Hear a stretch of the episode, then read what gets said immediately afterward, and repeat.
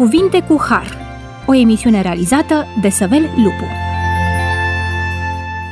Bun venit la emisiunea Cuvinte cu Har. Sunt Săvel Lupu și vă mulțumesc, stimați ascultători, pentru că încă o dată ne-ați primit în casele dumneavoastră. Binecuvântarea lui Dumnezeu să fie peste fiecare dintre voi și ocrotirea celui preanalt să ne călăuzească pe toți pe drumurile vieții. Discutăm astăzi, sau mai bine zis, continuăm să discutăm astăzi despre planul de mântuire. Am început de data trecută să discutăm acest subiect frumos. E mai mult decât un subiect, este dorința lui Dumnezeu pentru noi oamenii și în același timp speranța pe care noi o purtăm în suflet că într-o bună zi vom fi din nou acasă, împreună cu Tatăl nostru Ceresc, împreună cu frații noștri mai mari, împreună cu Îngerul lui Dumnezeu, un neam de oameni, odată păcătos, răscumpărat prin Harul lui Dumnezeu. Iată că într-o bună zi vom fi cu toții pe meleagurile cerului.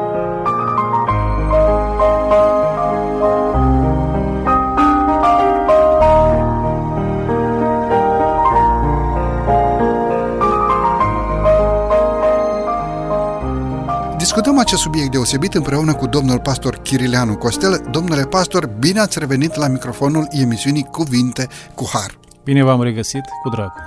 Domnule pastor, spuneam în cele câteva cuvinte de introducere că încercăm astăzi să continuăm ceea ce am început data trecută, să discutăm, să dezbatem, să prezentăm în fața ascultătorilor planul de mântuire fundamentat în Sfânta Scriptură. Aș dori să pășim în emisiunea de astăzi prin a evidenția câteva scopuri ale acestui plan de mântuire. Ce este planul de mântuire și care sunt scopurile planului de mântuire? Poate pentru cineva această definiție plan de mântuire nu spune nimic. Poate pentru cineva este simplă doctrină. Pentru noi este nădejdea sufletului nostru. Ce este acest plan de mântuire și care sunt scopurile pentru care a fost întocmit? Planul de mântuire, spus cu alte cuvinte, ar putea suna așa, planul salvării, planul răscumpărării. Da, deci mântuire înseamnă salvare sau răscumpărare. Acum, planul acesta uh, are câteva scopuri, nu are unul singur. De ce spun lucrul acesta? Pentru că sunt oameni care spun, bun, planul de mântuire prevede doar salvarea omului. Ei, pe lângă salvarea omului sunt și alte scopuri. E adevărat că mântuirea neamului omenesc, salvarea omului, este uh, luat așa în, ca în prim plan. Ioan 3 cu 16, am amintit în emisiunea trecută, este numit textul de aur, adică este foarte valoros versetul acesta, el uh, conține în miniatură planul de mântuire. Și spune așa versetul, fiindcă atât de mult a iubit Dumnezeu lumea, adică pe oameni, că a dat pe singurul lui Fiu, pentru ca oricine crede în El să nu piară, ci să aibă viața veșnică.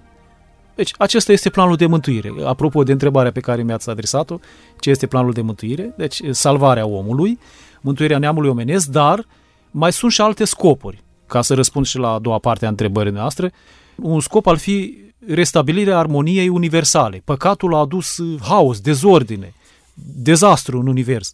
Și prin planul de salvare, prin planul de mântuire, Dumnezeu vrea să restabilească armonia uh, universală. Efeseni 1 cu versetele 9 și 10, căci a binevoit să ne descopere taina voiei sale, după planul pe care îl alcătuise în sine, ca să-l aducă la îndeplinire, la împlinirea vremurilor, spre a-și uni iarăși într-unul în Hristos toate lucrurile, cele din cer și cele de pe pământ. În ceruri este frumos, este armonie, este pace, liniște. Aici pe pământ este război, este dezastru. Și Domnul vrea să restabilească prin planul de mântuire armonia universală. Un alt uh, scop al uh, planului de mântuire este reabilitarea caracterului lui Dumnezeu în fața Universului, care a fost afectat de acuzațiile lui Satana. Satana l-a acuzat pe Dumnezeu că este tiran, că este rău, că este autoritar, dar că face diferențe între oameni. Unii pentru el sunt mai valoroși, alții nu, de, de discriminatoriu. Roman 3 cu 4 spune nici de cum. Din potrivă Dumnezeu să fie găsit adevărat și toți oamenii să fie găsiți mincinoși, după cum este scris, ca să fii găsit neprihănit în cuvintele tale și să ieși biruitor când vei fi judecat. Satana îl acuză pe Dumnezeu că este părtinitor. Dumnezeu nu este părtinitor. El oferă speranța mântuirii tuturor, dar vor avea parte de ea doar cei care acceptă planul salvării, care îl acceptă pe Domnul Iisus ca mântuitor, ca Domn în viața lor, ca cel care să le conducă viața. Deci nu, nu este. Spuneam că oricum Dumnezeu deci a fost acuzat și satana l-a acuzat în fața Universului în fel și chip, iar acest plan al mântuirii urmărește și reabilitarea caracterului lui Dumnezeu. Apoi, acest plan urmărește glorificarea legii ca expresie a voinței lui Dumnezeu. Satana spune că legea nu, nu este bună, că este arbitrară, că îți îngrădește drepturile și așa mai departe. În Isaia 42 cu 21 spune așa, Domnul a voit pentru dreptatea lui să vestească o lege mare și minunată. Până la urmă, legea aceasta lui Dumnezeu este expresia caracterului său. Cum este legea, așa este Dumnezeu. Sau cum este Dumnezeu, plin de dragoste, plin de dreptate, așa este și legea. Spuneam în emisiunea uh, trecută, uh, dacă Dumnezeu ar fi înlăturat legea așa cum pretindea satana, ar fi rămas universul întreg fără, fără uh, legislație, fără guvernare, fără Constituție. Nu este posibil așa ceva, n-ai cum. Într-o țară neguvernată, fără lege, fără Constituție, ar fi haos.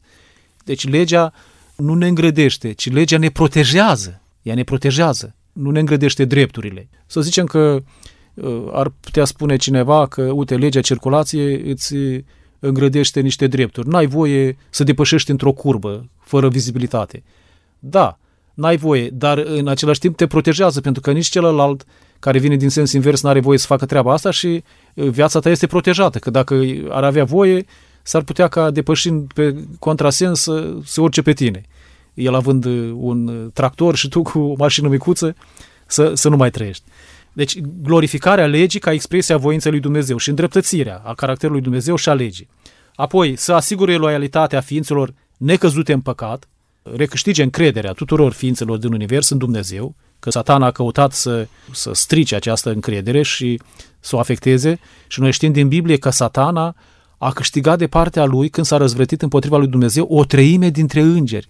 Vă dați seama ce înseamnă lucrul acesta? O treime. Să zicem, din 30 de îngeri, 10 au trecut de partea lui satana.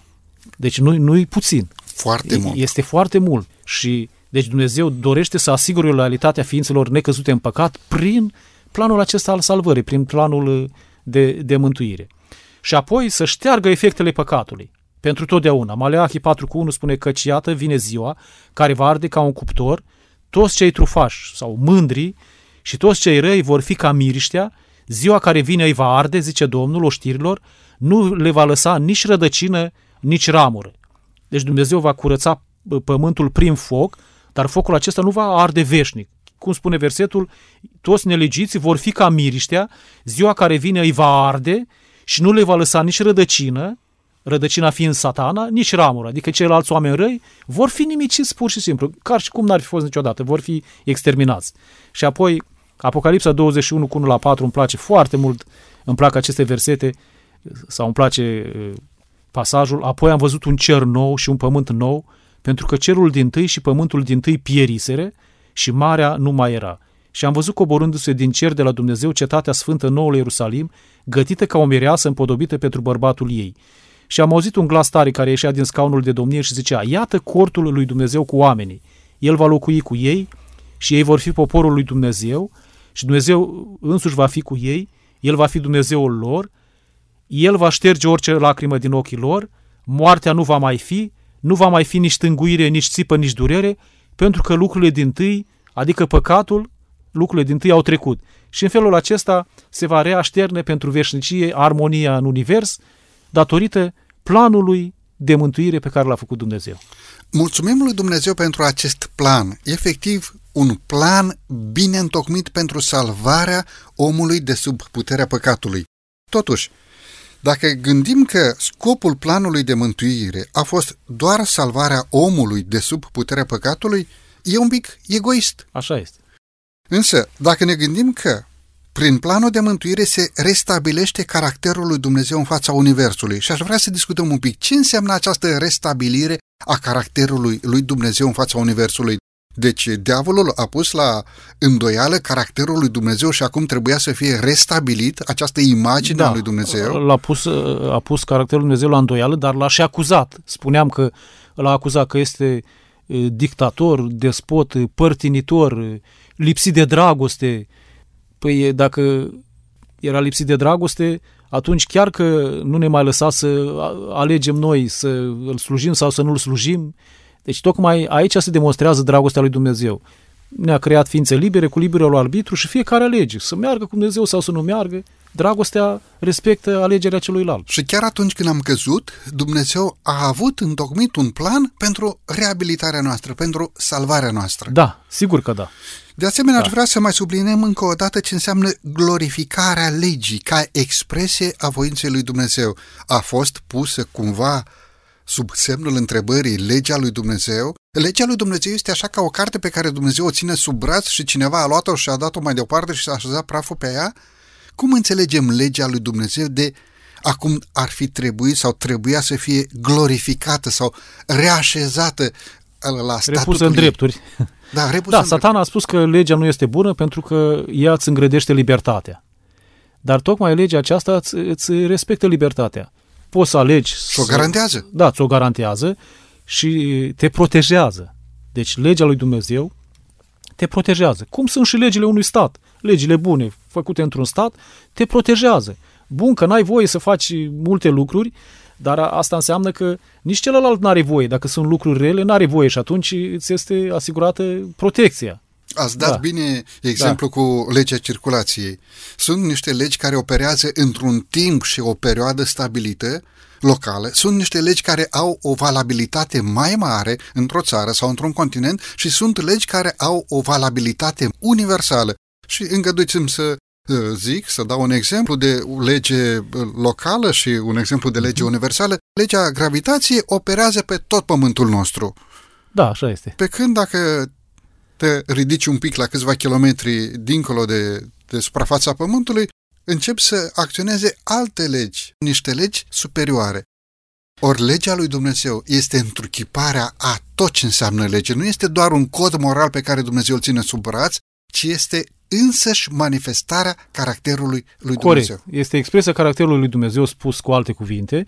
Adică așa cum este Dumnezeu, așa este și legea. Și dacă Dumnezeu este reabilitat prin planul de mântuire în fața Universului, automat este reabilitată și legea. Diavolul Da. spunea, nu poate fi ținută. Nu poate fi, da, nu poate. Și Domnul Hristos, prin planul de mântuire, a venit și a demonstrat aici pe pământ că poate să fie ținută, inclusiv porunca uh, a șaptea, inclusiv porunca a patra. Se spune astăzi prin popor că a fost șters zapisul cu porunci. Uh, Da, au fost șterse cele ceremoniale, dar legea morală, caracterul lui Dumnezeu a rămas și este valabil pentru veșnicii. Da. Domnule pastor, doar vreau să mai subliniem gândul uh, recucerirea loialității ființelor necăzute în păcat. Păi dacă n-au fost căzute în păcat, de ce trebuia ca loialitatea lor să fie recucerită? Chiar dacă n-au căzut în păcat uh, și chiar dacă nu sunt printre îngerii care au trecut de partea diavolului, și în mintea unora, unor ființe, dintre cele rămase loiale lui Dumnezeu, s-au ridicat câteva semne de întrebare. Dar Dumnezeu, uh, în așa fel, a întocmit planul de mântuire, încât până la final, orice semn de întrebare să dispară uh, din mintea ființelor și a ființelor necăzute în păcat. Adică ele s-au gândit, bă, totuși, oare chiar Dumnezeu a procedat corect? Poate, poate ceva a greșit și el aici. Sau, ei, până la urmă, prin planul de mântuire, Dumnezeu va asigura loialitatea ființelor necăzute în păcat. Și uh, aici mai vine o- în minte o idee. De ce Dumnezeu l-a lăsat așa de mult pe satana? De ce nu l-a nimicit din prima? Păi l-a lăsat ca să vadă toți ce, de ce este el în stare, ce este el în stare să facă, ca să se convingă toți că ceea ce face diavolul este foarte rău, că dacă îl omora din prima, ar fi spus uh, unele ființe din univers, uite, vezi, uh, el a, a, a venit și a vrut să facă ceva bun și uite, Dumnezeu imediat la, sau a văzut că e împotriva lui, imediat l-a, l-a nimicit. De aceea Dumnezeu a, a permis, a îngăduit ca răul acesta să, să ajungă la coacere, la maturitate, ca toate ființele din univers să se uh, convingă că răul, păcatul este din calea afară de, Păcătos, de, cum de spune rău, apostolul? da, și că nu merită să-l accepti în viața ta. Și de aceea, spune, pe noul pământ nu se va mai repeta, sau în univers nu se va mai repeta istoria păcatului, pentru că toate ființele vor fi convinse că neascultarea de Dumnezeu sau păcatul duce la ruină, la suferință, la, la rău, la moarte.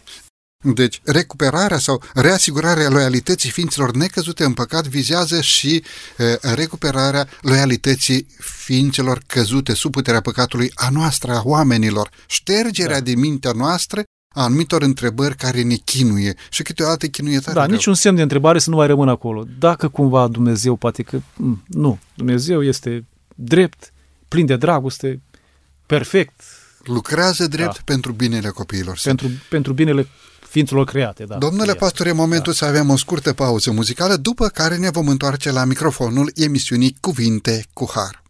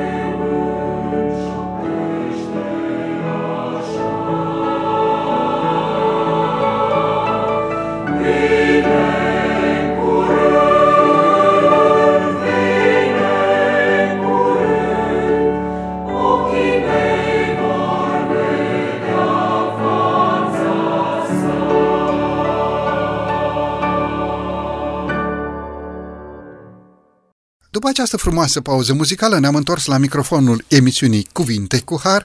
Discutăm astăzi despre planul de mântuire împreună cu domnul pastor Chirileanu Costel. Domnule pastor, pentru cea de-a doua parte a emisiunii, aș dori să vedem ce prevedea planul de mântuire. Deci Dumnezeu a întocmit un plan înainte de căderea omului, spunem, obișnuim să spunem, din veșnicii, am văzut scopurile acestui plan pentru ce a fost făcut acest plan și acum ce prevedea planul respectiv. Vă rog frumos. Da, ca să poată fi aplicat, trebuiau uh, urmăriți câțiva pași și puși în aplicare. Exact. Care Mai sunt întâi, pași? da, primul pas uh, era necesară întruparea Domnului nostru Isus Hristos, să devină om asemenea nouă, dar fără păcat. Uh, apoi, viețuirea sa pe pământ pentru a fi un model desăvârșit pentru om. Uh, noi avem modele pe aici pe acolo, ne uităm la o persoană, la alta, ne alegem un model sau altul, însă modelul nostru desăvârșit este Domnul Isus Hristos. Planul mântuirii a prevăzut și lucrul acesta ca viețuind pe pământ, Domnul Isus să rămână un model pentru fiecare om de pe pământ și noi să tindem să atingem, să ajungem, să, să ne asemănăm cât mai mult cu, cu modelul nostru, Domnul Isus Hristos. Apoi, planul prevedea preluarea vinovăției omului păcătos. Domnul Isus de aceea a venit în lumea aceasta, de aceea trebuia să vină când s-a întocmit planul, noi vorbim acum la viitor, a venit deja și a preluat vinovăția omului păcătos, a fost înlocuitorul nostru, a devenit substitut pentru noi, a murit în locul nostru și acest lucru îl prevedea planul de mântuire, ca Domnul Iisus să moară în locul păcătosului. Apoi urma învierea, ceea ce s-a și întâmplat, Domnul Iisus Hristos după Scripturi a înviat, după Scripturi, adică după cum a fost prevăzut în Sfânta Scriptură. După înviere a urmat înălțarea Domnului Iisus la cer. Ce face Domnul Iisus Hristos astăzi în cer? El este mijlocitorul nostru, chiar este singurul mijlocitor între Dumnezeu și om, 1 Timotei 2 cu versetul 5. Noi nu avem alți mijlocitori, alte persoane, alți sfinți care pot mijloci pentru noi, nici Sfântul Petru, nici Sfântul Pavel, nici Sfânta Marie, mama Domnului Iisus Hristos, care a fost o femeie curată, credincioasă, dar ea astăzi se odihnește în țărâna pământului, nu poate mijloci pentru noi. De ce, de exemplu, nu poate mijloci mama Domnului Isus pentru noi? Pentru că ea n-a, nu s-a jertfit pentru păcatele noastre, n-a, n-a plătit ea prețul pentru păcatele noastre, de aceea și apoi ea este în țărâna pământului, nu, nu trăiește, de aceea nu, nu poate mijloci pentru, pentru noi. Acum, noi între noi ne putem ruga unii pentru alții, dar nu în sensul de a plăti noi păcatele celorlalți, ci doar de la ruga pe Dumnezeu să intervină în viața unei persoane sau a alteia. A mijloci în da. rugăciune pentru da, semenii să, Da, sigur, sigur că da. Deci Domnul Iisus Hristos mijlocește în sanctuarul ceresc în acest moment pentru cei care doresc să se întoarcă la Dumnezeu. Apoi, planul de mântuire prevede și judecata în toate fazele ei. Și orice judecată știm că are faza de cercetare și faza de executare. Judecata este făcută și în dreptul celor credincioși și a celor necredincioși. În dreptul celor credincioși este judecată de cercetare și dacă ei s-au întors la Dumnezeu, s-au pocăit, au scăpat de executare, adică de, să zicem, de pedeapsă, și sunt absolviți de vină și vor fi mântuiți. Ce nelegiuiți au parte și de judecata de, de cercetare, dar și de executare, adică moartea veșnică. Ce este această judecată de cercetare? Judecata veșnică executivă, da, înțelegem, și în popor judecata se știe... de cercetare. Da, judecata de cercetare. Adică se cercetează faptele fiecarei persoane și Dumnezeu face lucrul acesta nu pentru că El n-ar ști, ci El face lucrul acesta ca să se convingă toate ființele din univers că El a, a judecat drept. El nu face singur judecata. La judecată participă ființele din univers. Ba la judecarea celor răi, spune Sfânta Scriptură că vor participa mântuiții vor fi de față acolo ca să vadă cum uh, aplică Dumnezeu dreptatea. Și într-adevăr Dumnezeu va aplica. La final spune că toți vor zice, chiar și cei nelegiți, vor zice drepte și adevărate sunt uh, judecățile Domnului. Deci judecata de cercetare este cercetarea cazurilor. Cercetarea cazurilor. Iar Așa cum este și astăzi finală, în cum se știe în popor, este focul veșnic peste da, cei deci se aplică sentința. Pentru exact. cei nelegiți, moartea. Pentru cei care s-au pocăit, cercetându-li se cazurile și văzând că s-au pocăit, absolvirea de vină și mântuirea. Da. Și apoi revenirea Domnului Isus Hristos. Mântuiții sunt iertați, sunt absolviți de vină, unii poate că sunt în țărâna pământului morți, alții sunt în viață, Domnul Iisus Hristos va reveni să-și ia poporul acasă, să-și ia mântuiți acasă, în ceruri, pentru că aici pământul va fi curățat, după ce va fi refăcut, mântuiții vor locui pe noul pământ împreună cu Mântuitorul lor, cu Domnul Iisus Hristos. Acesta va fi cel mai extraordinar lucru pentru cei mântuiți. Locuirea lui Dumnezeu, a Fiului lui Dumnezeu, a Domnului Iisus Hristos împreună cu ei aici pe, pe pământ. Acestea Da. sunt uh, acele puncte prevăzute în planul de mântuire. Da, câteva așa. Dacă mari, vine da. cineva și zice, domnule, lângă acestea ar trebui să mai pun și eu acolo așa, să merg 20 de kilometri pe jos, că aceasta mă va mântui, sau să mă rog cu fața spre Ierusalim, sau să mai fac cu tare lucru. Deci am văzut, conform Sfintelor Scripturi, ce prevedea planul de mântuire, întocmit de Dumnezeu, fundamentat în Scriptură, descoperit nou prin profeți și prin cuvântul Bibliei. Dar vine cineva și zice, mai, eu cred că ar mai trebui după capul meu să mai fac cu tare lucru. Vedeți că în planul de mântuire, prevederile acestea se aplică toate la Domnul Iisus Hristos, pe care le-am amintit. Le- Se aplică la Domnul Iisus Hristos. El s-a întrupat, El a trăit ca model pentru noi, El a luat vinovăția noastră, El s-a jertfit, El a înviat, El mijlocește pentru noi, El uh, face judecata, El se va întoarce să-și ia mântuiți acasă. Deci, în planul de mântuire, Domnul ne-a asigurat tuturor mântuirea prin uh, lucrarea pe care El a făcut-o, nouă nu ne rămâne altceva decât să acceptăm planul de mântuire și să facem ceea ce ne cere Dumnezeu, nu ceea ce ne uh, tună nouă prin cap. Că trebuie să facem uh, nu știu ce uh, pelerinaje într-o parte sau alta, nu, ci să ascultăm de Dumnezeu. Și planul de partea omului, să zicem așa, este aceasta, să să credem, spune, atât de mult a iubit Dumnezeu lumea că a dat pe singurul lui Fiu, pentru ca oricine crede în El, deci să credem în Domnul Isus Hristos, ca singurul mântuitor și Domn, să-L acceptăm ca mântuitor și Domn în viața noastră și să împlinim poruncile Lui, adică uh, să trăim așa cum este corect ca să putem locui și în ceruri. Credeți Da. că planul de mântuire a avut un moment culminant sau un moment cheie, sau poate două, trei momente esențiale în împlinirea acestui plan? Am văzut că omul trebuie să împlinească niște condiții sau să intre în condițiile legământului, să intre în condițiile acestui plan. Și spuneați foarte bine, a ascultat de poruncile lui Dumnezeu sau a ascultat de legea lui Dumnezeu. Da. Și am discutat câteva momente ce însemna legea lui Dumnezeu. A avut un moment cheie acest plan de mântuire? Primul moment cheie a fost întruparea Domnului Isus Hristos, că Dumnezeu să părăsească cerul și să devină om ca noi. Deci a fost primul moment cheie. Și al doilea, acest Dumnezeu om să moară, să moară pe crucea Golgotei. Cele două momente cheie ale planului de mântuire. Deci punctul culminant al planului de mântuire este axat pe momentul întrupării Și apoi moarte. și moartea Domnului Hristos sau acel moment în care Mântuitorul uh, strigă s-a sfârșit, împlinitul sa, adică s-a împlinit planul lui Dumnezeu față de noi uh, oamenii. Da, pentru noi oamenii păcătoși, moartea nu este o minune, o minune este învierea. Ei, dar în dreptul Domnului Isus Hristos, minunea a fost moartea Lui. El, Dumnezeu, care a murit pentru noi, bine, a murit omul, Isus Hristos, nu Dumnezeu, dar El, Dumnezeu, a devenit om și a murit, deci moartea Lui este răscumpărătoare, învierea este, n-avea cum să stea în mormânt, pentru că Dumnezeu l-a ridicat la viață de acolo. Asta ar trebui să, să accentuăm noi, chiar oamenii sărbătoresc, să zicem, învierea Domnului Isus Hristos. Dar moartea Lui este răscumpărătoare pentru păcatele noastre. Spuneam, vin unui, unii oameni și zic, păi Hristos a murit pentru noi, Hristos uh, s-a înălțat, Hristos mijlocește în ceruri, eu pot să fac de acum orice, pentru că ei, uh, Harul și Evanghelia mă absolvă pe mine orice aș face, orice fel de păcat. Cât adevăr este în această declarație? Știu că ați întrebat dumneavoastră în emisiunea anterioară ce soluție avea Dumnezeu uh, în momentul când a apărut păcatul. Una dintre soluții era uh, înlăturarea legii lui Dumnezeu. Și Dumnezeu a spus, nu, nu se poate. Legea nu poate fi înlăturată. Bun, dacă legea nu poate fi înlăturată, uh, exista cealaltă soluție să, să moară păcătosul și Domnul, pentru că îl iubea, a spus, n-aș vrea să moară, plătesc eu în locul lui ca să fie iertat de vină și să păzească legea mai departe. Uh, Și, repet, o, o idee care a mai fost amintită, uh, Dumnezeu nu ne mântuiește în păcat. Adică noi călcăm legea și nu, El vrea să ne mântuiască din păcat, să ne scoată din păcat. Mântuire înseamnă să ne ierte, să ne spele de păcat. Păcat înseamnă călcarea legii. El ne spală de păcat și după aceea spune du-te și să nu mai păcătuiești. Uh, Dar păzind legea, noi nu suntem mântuiți. Noi suntem mântuiți prin jertfa Domnului Isus Hristos. Păzim legea pentru că ne-a mântuit Domnul, deja ne-a scos din păcat și noi mergem pe drumul drept de acum.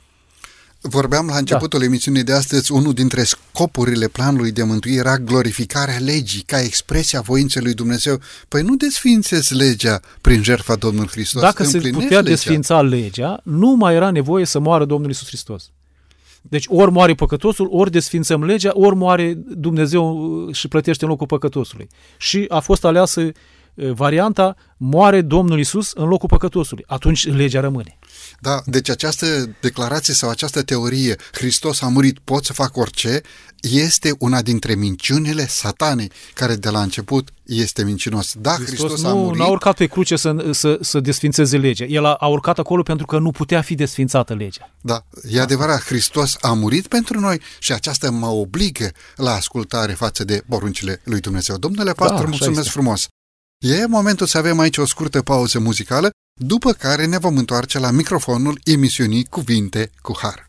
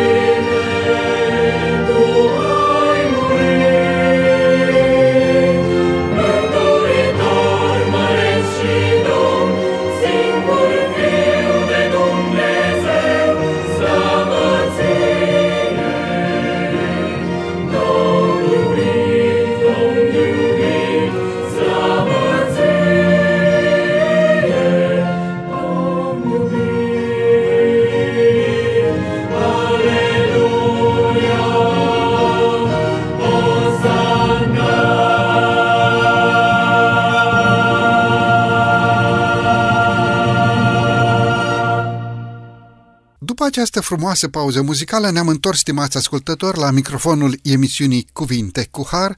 Discutăm astăzi despre planul de mântuire, discutăm nu doar o doctrină, nu discutăm o doctrină, ci discutăm acea nădejde pe care o purtăm în sufletul nostru că într-o bună zi, prin Domnul și Mântuitorul nostru Iisus Hristos, vom fi împreună cu toți cei dragi nouă, pe meleagurile cerului, prin planul de mântuire, prin ceea ce Iisus Hristos Domnul a împlinit pentru fiecare dintre noi. Discutăm acest subiect deosebit împreună cu domnul pastor Chirilanu Costel.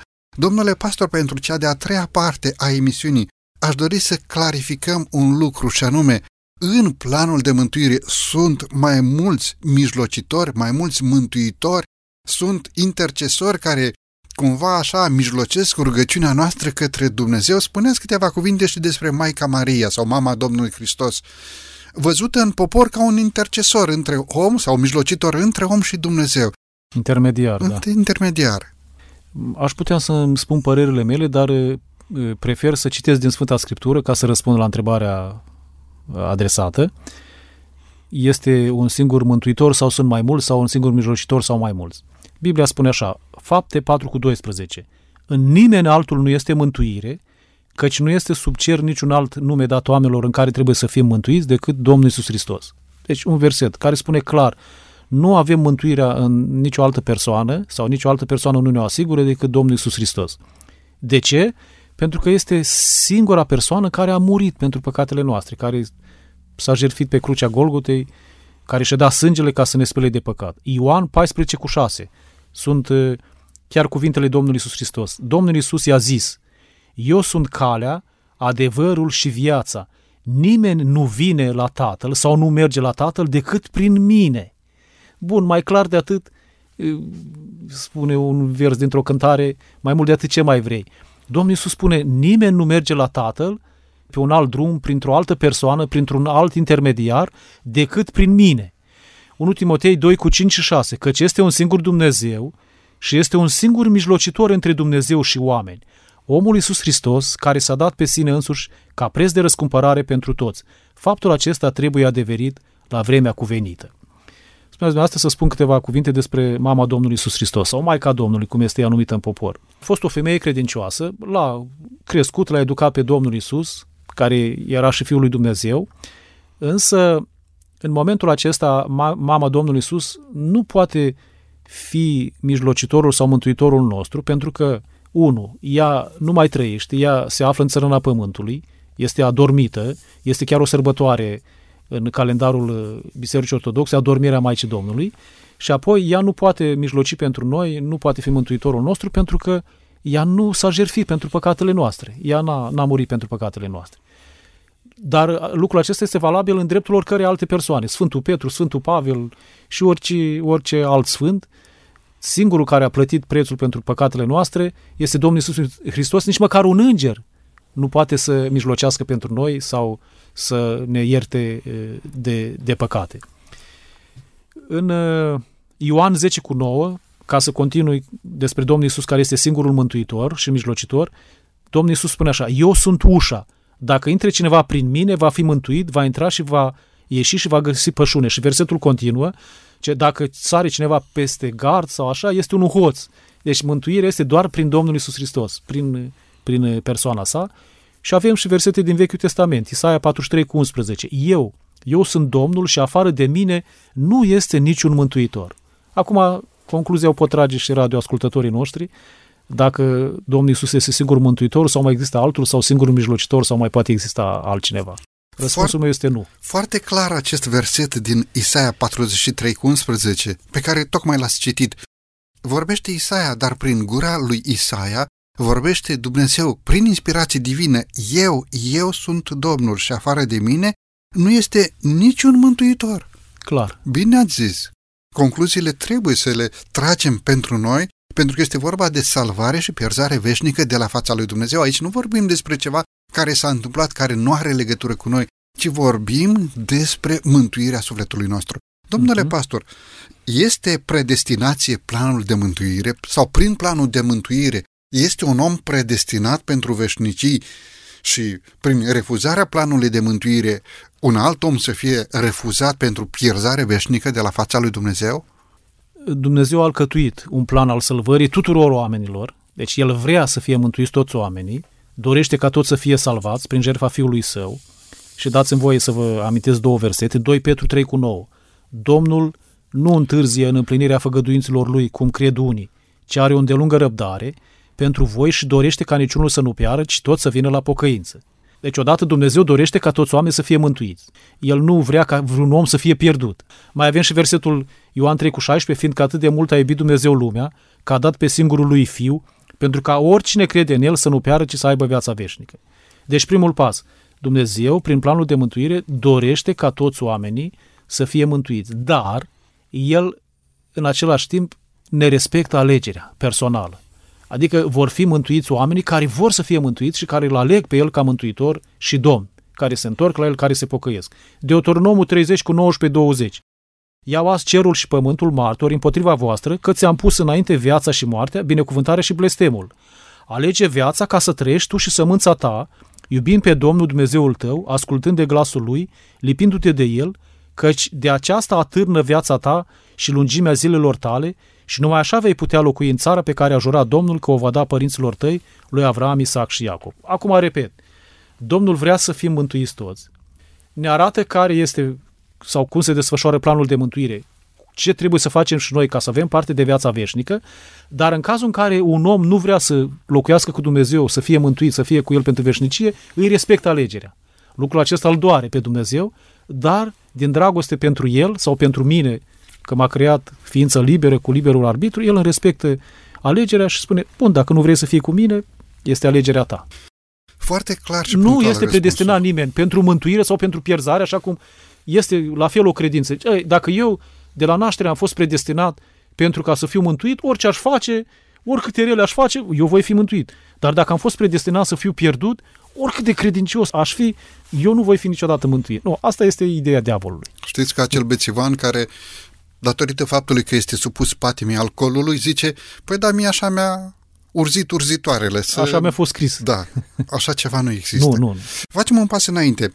Până unde a fost dispus Domnul Hristos să meargă în realizarea acestui plan de mântuire? Până unde a fost dispus să meargă pentru noi? Domnul Iisus a fost dispus să meargă pentru noi până la a deveni om ca noi, dar asta este puțin spus, până la a muri pentru noi, deci a coborât până la noi aici, Dumnezeu, Domnul Iisus este Dumnezeu. Dar El, ca să ne poată salva, a ales să, să devină om ca și noi, dar a mers mai departe și a murit și spune Biblia, încă moarte de cruce, nu o moarte oarecare așa, ci moarte de cruce. Dați-mi voie să citesc din Sfânta Scriptură. Filipeni, capitolul 2, versetele 5 până la 8. El măcar că avea chipul lui Dumnezeu, totuși n-a crezut ca un lucru de apucat să fie deopotrivă cu Dumnezeu. Aici o altă traducere spune, totuși n-a ținut ca la o pradă să rămână acolo cu Dumnezeu în ceruri, ci s-a dezbrăcat pe sine însuși, a luat chip de rob, făcându-se asemenea oamenilor.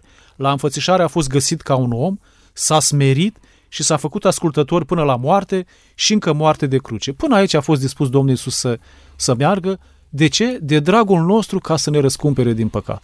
În acea perioadă, moartea pe cruce nu era doar o plată pentru ceea ce a făcut un om rău, ci era și un mod rușinos de a plăti omului respectiv pentru ceea ce da, el cei, a făcut. cei mai răi criminali erau executați pe cruce. Cea da, mai rușinoasă omorâți, metodă da, de a pedepsi pe criminal. Da, da, așa este. Domnule pastor, cât de serioasă ar trebui să fie dorința noastră de a-L găsi pe Dumnezeu, de a intra în acest plan de mântuire, dacă Domnul Hristos a mers până la capăt, până când ultima picătură de sânge a curs din palmele Domnului Hristos, din coasta lui străpunsă și din picioarele lui țintuite pe lemnul crucii, cât de serioasă ar trebui să fie dorința noastră de a-L găsi pe Dumnezeu? Dacă Domnul Iisus Hristos a luat în serios salvarea noastră și s-a întrupat, a devenit om și rob, s-a făcut rob și s-a smerit și s-a făcut ascultător până la moarte și încă moarte de cruce, E, la fel de serioasă ar trebui să fie și atitudinea noastră pe care ar trebui să o luăm căutându-L pe Domnul,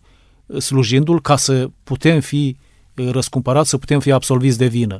Ieremia spune așa, profetul Ieremia, voi mă veți chema și veți pleca, mă veți ruga și vă voi asculta, mă veți căuta și mă veți găsi dacă mă veți căuta cu toată inima. Deci, cam atât de serioasă trebuie să fie, adică cu toată inima, nu pe jumătate, așa, cu inima împărțită, mm, și după Dumnezeu și după alt cineva, după un alt stăpân, cu toată inima. Deci noi trebuie să-L căutăm pe Domnul cu toată inima. Ne apropiem cumva de încheiere emisiunii de astăzi și aș vrea totuși să nu trecem peste un anumit gând, peste o anumită întrebare. Vine cineva și zice, mai dar pentru viața aceasta, ce beneficii aș avea eu dacă mă străduiesc să merg pe cărarea credinței. Bun, am înțeles, planul de mântuire pentru veșnicii, salvarea lui Dumnezeu pentru viața veacului care are să vină, dar pentru viața aceasta cu ce mă ajută pe mine acest plan întocmit de Dumnezeu în favoarea omului păcătos. Spune ceva Sfânta Scriptură despre cei care își pun viața la dispoziția lui Dumnezeu pentru cei 30, 40, 50, 80 sau știu eu ca în vechime mai mult. Uh, probabil că și noi ne-am întrebat, ne-am pus întrebarea aceasta, dar uitați, este un ucenic, chiar un ucenic al Domnului Isus care, care îl întreabă, chiar direct pe Domnul Isus, pe, pe învățătorul, uh, Petru, zice în Matei 19, atunci Petru a luat cuvântul și a zis, iată că noi am lăsat totul și te-am urmat. Ce răsplată vom avea? Deci vom câștiga ceva sau hm, mergem cu tine și cam atât. Atunci Domnul Iisus le-a răspuns, i-a răspuns, sau le-a răspuns că erau și ceilalți ucenici pe lângă Petru și le răspunde tuturor. Adevărat vă spun că atunci când va sta Fiul omului pe scaunul de domnie al măririi sale, la noirea tuturor lucrurilor, voi care m-ați urmat, veți ședea și voi pe 12 scaune de domnie și veți judeca pe cele 12 seminții ale lui Israel. Mai departe, și oricine a lăsat case, sau frați, sau surori, sau tată, sau mamă, sau nevastă, sau feciori, sau holde pentru numele meu, va primi însutit aici, pe pământ, și va moșteni viața veșnică. Deci Domnul spune așa, dacă mă urmați, veți fi binecuvântați și aici pe pământ, veți avea și mântuirea. Mă întorc puțin, oricine va lăsa case, frați, surori, tată, mamă, nevastă, Acum Domnul nu ne cere să divorțăm ca să-L urmăm. Nu, El vrea să spună așa, cine mă pune pe mine pe primul loc, după aceea vine și nevasta și copiii și așa, la cine mă pune pe mine pe primul loc, va avea de câștigat și în viața aceasta și va fi și salvat, va fi mântuit. Păi sigur că da, pentru că legea lui Dumnezeu, cum spuneați, este un zid ocrotitor respectând legile familiei, vei fi binecuvântat în da. familia ta, respectând legea circulației, vei fi binecuvântat acolo, în țara în care trăiești, în teritoriu, în orașul tău. Viața ta este prețioasă și viața semenului tău este prețioasă. Respectând legea lui Dumnezeu, vei fi binecuvântat și pe pământul acesta și în împărăția cerurilor, pentru că... Și vei trăi și sănătos? Da, Mântuitorul nu a murit în zadar. Domnule pastor, vreau să încheiem emisiunea de astăzi cu aceeași întrebare prin care am încheiat și emisiunea de data trecută. Poate la microfon este cineva care a trăit odată frumos, dar a căzut sub puterea patimilor și și-ar dori întoarcerea, dar n-are putere. Din nou și din nou la crâșmă, sau din nou și din nou la drog, sau din nou și din nou la desfrânare. Dar în inima lui și-ar dori să fie bine, să fie altă dată. Poate Dumnezeu să dea putere un astfel de om să biruiască? Sigur că da. Domnul Iisus de aceea a venit ca să caute și să mântuiască pe cei pierduți. El spune, nu cei sănătoși au trebuință de doctor, ci cei bolnavi noi care suntem bolnavi, care suntem păcătoși, care suntem cuprinși de patima alcoolului sau tutunului sau de alte patimi, noi suntem în atenția lui. Ă, câteodată, poate că nici nu, nu că nu putem, poate nici nu vrem. Noi trebuie să ne rugăm așa, Doamne, uite, eu știu că sunt într-o situație disperată, nici nu vreau să mă întorc la tine, dar te rog, ajută-mă să doresc, să-mi supun voința mea voinței tale, dăm putere să renunț la păcat, ajută-mă, vreau să fiu salvat, vreau să fiu răscumpărat prin, prin sângele tău.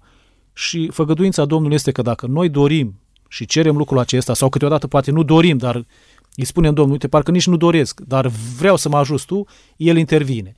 Cine își mărturisește păcatul și se lasă de el capăt îndurare, spune Sfânta Scriptură, dacă ne mărturisim păcatele, El este credincios și drept ca să ne ierte, să ne curățească de orice vină. Cât timp încă trăim, indiferent de situația în care ne aflăm, avem posibilitatea să ne întoarcem la Dumnezeu și El abia așteaptă. Ce este o mai mare bucurie în cer pentru un singur păcătos care se întoarce la El, care se pocăiește, decât pentru 99 care nu au nevoie de pocăință, că ei sunt uh, în cer deja cu Dumnezeu. Da? Da. Deci este, este uh, încă uh, sunt șanse mari pentru orice om păcătos să se întoarcă la Dumnezeu acum, cât el trăiește și încă sângele îi circulă prin vene. Mulțumim lui Dumnezeu pentru această dragoste divină, mulțumim lui Dumnezeu pentru această răbdare pe care Tatăl nostru Ceresc o are față de noi, pentru harul lui izbăvitor care ne scoate de sub puterea păcatului și ne dă putere să nu mai păcătuim. De multe ori Domnul Hristos rostește acest cuvânt, du-te și nu mai păcătui. Binecuvântat să fie în numele lui Dumnezeu și în umilință să ne închinăm înaintea Domnului Dumnezeului nostru pentru această dragoste nespus de mare, manifestată față de noi oamenii. Domnule pastor, mulțumesc tare mult pentru prezența dumneavoastră în emisiune. Cu mult drag, mulțumim lui Dumnezeu. Ocrotirea celui preanalt să fie peste dumneavoastră, peste lucrarea și peste familia dumneavoastră. Mulțumesc asemenea. Stimați ascultători, Din toată inima vă mulțumim pentru faptul că timp de 50 de minute ne-ați primit din nou în casele dumneavoastră. Ocrotirea celui preanalt să fie peste fiecare dintre voi.